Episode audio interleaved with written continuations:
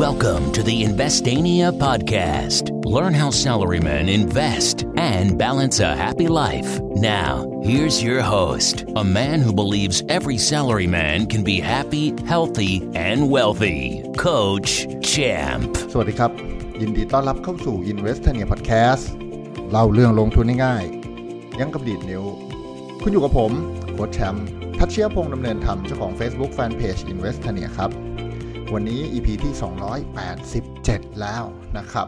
ชวนคุยกันในหัวข้อสนุกๆที่ว่า รถไฟฟ้ามาหานะเธอนะครับ วันนี้ก็คุยกันสบายๆนะครับ เกี่ยวกับรถไฟฟ้าละกัน พอดีอจริงๆผมไม่ใช่ลูกค้าหลักนะครับ ของของรถไฟฟ้า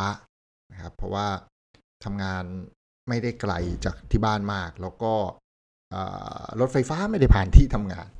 นะครับ แต่ว่าพอดีมีโอกาสนะสัปดาห์ที่ผ่านมา มีโอกาสได้เดินทางเข้าเมืองไหมแล้วก็เลยได้ขึ้นรถไฟฟ้านะครับทั้ง MRT ทั้ง BTS นี่แหละแล้วก็พบว่า เออ โซนนอกๆเพราะผมมาจากโซนนอกๆนะครับ ชานเมืองว่ากันเถอะนะครับ โซนนอกๆเนี่ย ทั้ง ช่วงขาไปและขากลับ คนเยอะขึ้น เยอะขึ้นจากเมื่อ เมื่ออดีต อดีตสำหรับผมก็คือหลายเดือนอยู่นะ อาจจะสักเกือบเกือบครึ่งปี ครึ่งปีเลย ที่ที่ได้เดินทางบนรถไฟฟ้านะครับ รู้สึกคนเยอะขึ้น ดู เออ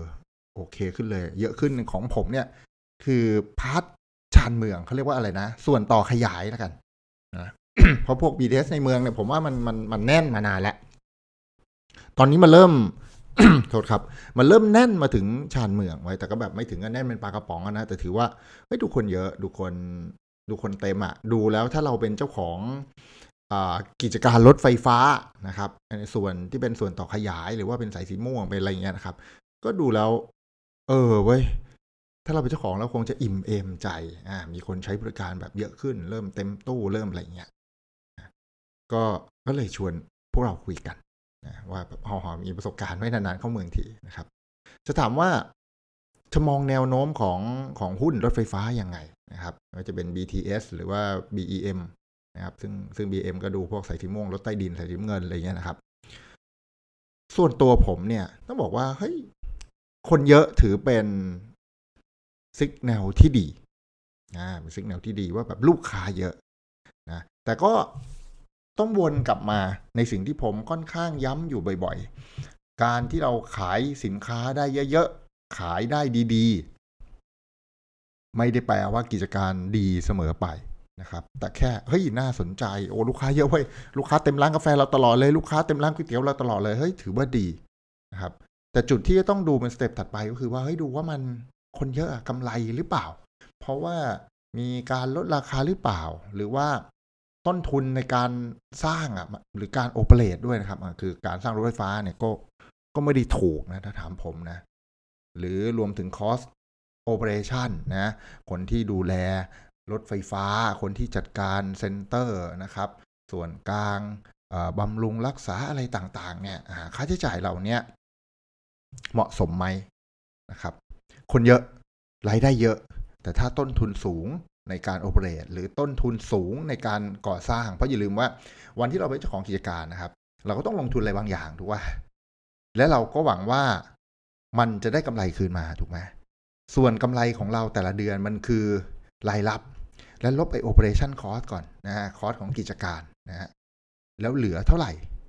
เอออันนี้เป็นกำไร แล้วต้องกำไรกี่ปีวะ ถึงจะคืนทุนกับเงินที่เราลงไปตอนต้นอ่าไม่รู้กี่ร้อยล้านกี่พันล้าน ในการทำรถไฟฟ้านะครับ ในมุมเจ้าของเนี่ย ถ้าเราเห็นว่าโอ้กำไรต่อเดือนโอ้รับได้เว้ยเท่านั้นปีเท่านี้ปีคืนทุนอยู่ในวิสัยนะแล้วพอคืนทุนเสร็จที่เหลือก็แบบไปเอนจอยเพราะฉะนั้นเออไอเนี่ยเป็นสิ่งที่จะต้องดูต่อนะครับ วันที่ผม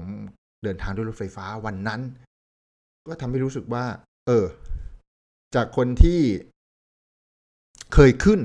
แล้วรู้สึกว่าโซนชานเมืองเนี่ยโอ้ผู้โดยสารมันน้อยอะ่ะบางทีขับรถนะฮะข้ามสะพานพนั่งเก้ามาแล้วก็มองรถไฟฟ้าสายสีม่วงวิ่งผ่าน ก็พยายามจะเหลือบตาไปดูว่าเฮ้ยบนรถมีผู้โดยสารแค่ไหนวะโอ้เงาไม่ว่าอะไรเงี้ยครั้งนี้ได้เดินทางแล้วก็แบบ เออเออเออดูเยอะขึ้นนะ ก็เลยเอามาแชร์ให้พวกเราฟังว่า เออเออบางทีอาจจะเริ่มดีขึ้นแล้ว แต่ว่าต้องกลับไปดูว่า operation cost เขาเท่าไหร่เมื่อเทียบกับรายได้ แล้วเมื่อไหร่จะคืนทุนเมื่อไหร่จะดูคุ้มนะครับเพราะฉะนั้นจริง ๆ เรื่องงบการเงินก็เลยเป็นสิ่งที่ควรจะเอามาดูประกอบ ถ้าเราสนใจอยากจะเป็นเจ้าของกิจการนะซึ่งหลาย ๆ คนเนี่ยผมเชื่อว่าก็เล็งไว้เพราะรู้สึกว่ามันก็เป็นเขาเรียกอะไรนะ สาธารณูปการหรือว่าคือเป็นอะไรนะเออเออนั่นแหละ เป็นขนส่งหลักของเมือง แล้วก็กำลังจะขยายนะ ไปทั่วเมือง ซึ่งก็จะเป็นระบบ transportation เป็นเครือข่ายใยแมงมุมว่าอย่างนั้นสำหรับเดินทางทั้งในเมืองและนอกเมือง เราเห็นเทรนด์แล้วเราสนใจแล้ว เราก็ต้องดูเรื่องนี้ด้วยว่า เออ คุ้มไม่คุ้ม เพราะจริง ๆ อย่าลืมว่า อินอย่างเดียวชอบอย่างเดียวก็ไม่พอนะครับ ถ้ามันไม่ไม่กำไรไม่ดีพอเนี่ย มันจะกลายเป็นว่าเราเสียโอกาสในการลงทุน จริงๆเราอาจจะมีหุ้นตัวอื่นที่ชอบอยู่ด้วยที่ไม่ใช่รถไฟฟ้า กว่าจะคืนทุนเงินลงทุนของเรากับรถไฟฟ้า อาจจะใช้เวลานาน ไอระยะเวลาเหล่านั้น จริงๆ เราอาจจะไปลงทุนหุ้นตัวอื่นแล้วกำไรไปเยอะแล้วก็เป็นได้นะครับ แต่แต่ผมผมไปแล้วผมผมเห็นสัญญาณที่ดีต้องบอกอย่างนี้เลยมาเล่าให้ฟังผมเออสัญญาณที่ดีในในมุมของจำนวนลูกค้านะที่ผมรู้สึกว่าเพิ่มขึ้นแหละ นะคนอื่นรู้สึกไม่ไม่รู้ แต่ไม่ได้ขึ้นบ่อยๆไงหกเดือนห้าเดือนที่แล้วไปประชุมในเมืองทีนึงแล้วก็แบบ เออเว้ยดูเหงาเหงาในบางโซนอ่าในเข้าไปถึงในเมืองก็แน่นยืนปลากระป๋องเลย แต่รอบเนี้ยชานเมืองดูดีด้วยนะครับ และเรื่องราวในการที่แบบว่าดูแค่คนเยอะนะคือรายได้นะครับ อย่างเดียวไม่พอต้องดูกำไรนะครับ ดูเรื่องต้นทุนนะครับ เรียกว่า ก็เอางบมาดูประกอบในหุ้นที่เราอินเนี่ยวิธีนี้มันใช้ได้กับหุ้นทุกตัวที่เราสนใจนะครับแล้วจริง ๆ แล้วเนี่ยแก่นของมันคือแบบนี้เลยครับ แบบแบบที่ผมมาเล่าให้พวกเราฟังนี่แหละครับสำรวจตลาดด้วยตัวเองครับนะสำรวจตลาดด้วยตัวเอง ก็ก็ไปเองนะครับเห็นเองว่าแบบกิจการน่าสนใจหรือแบบว่าเดินผ่านร้านขนมหวานอ่า after you อย่างวันนี้วันนี้วันนี้ผมไปเดินห้างมาว่าอัดอัดรายการเสร็จนะฮะก็ไปเดิน ห้างเซ็นทรัลเราก็เห็น โอ้ยร้าน after you คนเยอะเฮ้ยวันนี้นะสำรวจตลาดด้วยตัวเองสำรวจเสร็จแล้วก็เริ่มสนใจอ่าเรามีคอมพิเทนต์อยู่ในเรามีเขาเรียกอะไรนะมีความสามารถความรู้โน้ตฮาวในธุรกิจแถวแถวเนี้ยอยู่นอกจากสำรวจตลาดแล้วมันอยู่ในกลุ่มที่เราสนใจ เราก็ใส่ใจกับมันสัหน่อยนะครับ เข้าไปดูงบการเงินเถอะอย่าขี้เกียจเลย เข้าไปดู ไปอ่านผลประกอบการเขาไปดูรายงานประจำปีเขาไปฟังอัปเดตเขาเพื่อให้เราเห็นภาพอะไรมากขึ้น แล้วก็หลังจากที่ไปดูเรื่องราวเหล่านี้จะได้เห็นว่ามันสอดคล้องกับสิ่งที่เราไปสำรวจตลาดด้วยตัวเองไหม และนี่จะเป็นจุดที่ทำให้คุณคัดหุ้นดี เข้ามาอยู่ในพอร์ต รอหาจังหวะสวยๆ ไปซื้อเพื่อเก็บไว้ทำกำไรในระยะยาวได้แบบสบายๆนะครับสำรวจตลาดนะครับ หุ้นนี้ น่าสนใจนะครับ แล้วก็ใส่ใจกับมันด้วยการดูงบการเงินสัหน่อย คนเยอะรายได้เยอะอย่างเดียวอาจจะยังไม่พอ ควรจะต้องมีแนวโน้มในการทำกำไรที่ดี แล้วก็ลดต้นทุนในการโอเปเรตลงไปด้วยพร้อม ๆกันนะครับสำหรับวันนี้ก็ น่าจะเป็นประโยชน์กับพวกเราให้เห็นไอเดียนะครับ วันนี้ก็มาแชร์ให้ฟังกันแบบ เออเนี่ยไปสำรวจตลาดมาด้วยตัวเองว่าเป็นหุ้นที่จริงๆ ไกลตัวผมนะสำหรับผมนะไกลตัวไม่ไม่ค่อยได้ใช้บริการเท่าไหร่นะครับเอ่อโทรเวกก็ไม่ค่อยได้ใช้ รถไฟฟ้าก็ไม่ได้ค่อยใช้เอาวันนี้ก็มาแชร์ให้ฟังนะครับ ก็หากถูกใจเรื่องราวในวันนี้ กด subscribe กันเถอะนะครับ ใกล้แล้ว หลังจากที่ผมทำพอดแคสต์มาตั้งแต่ต้นปีตอนนี้ subscribe จะพันคนแล้วนะครับ ก็อย่าลืมกด subscribe ถ้าใครยังไม่ได้กดหากดแล้วอย่าไปกดซ้ำเดี๋ยวมันจะกลายเป็นอัน subscribe นะครับ แล้วก็แชร์ให้เพื่อนที่ทำงานได้ฟังไปพร้อมๆกัน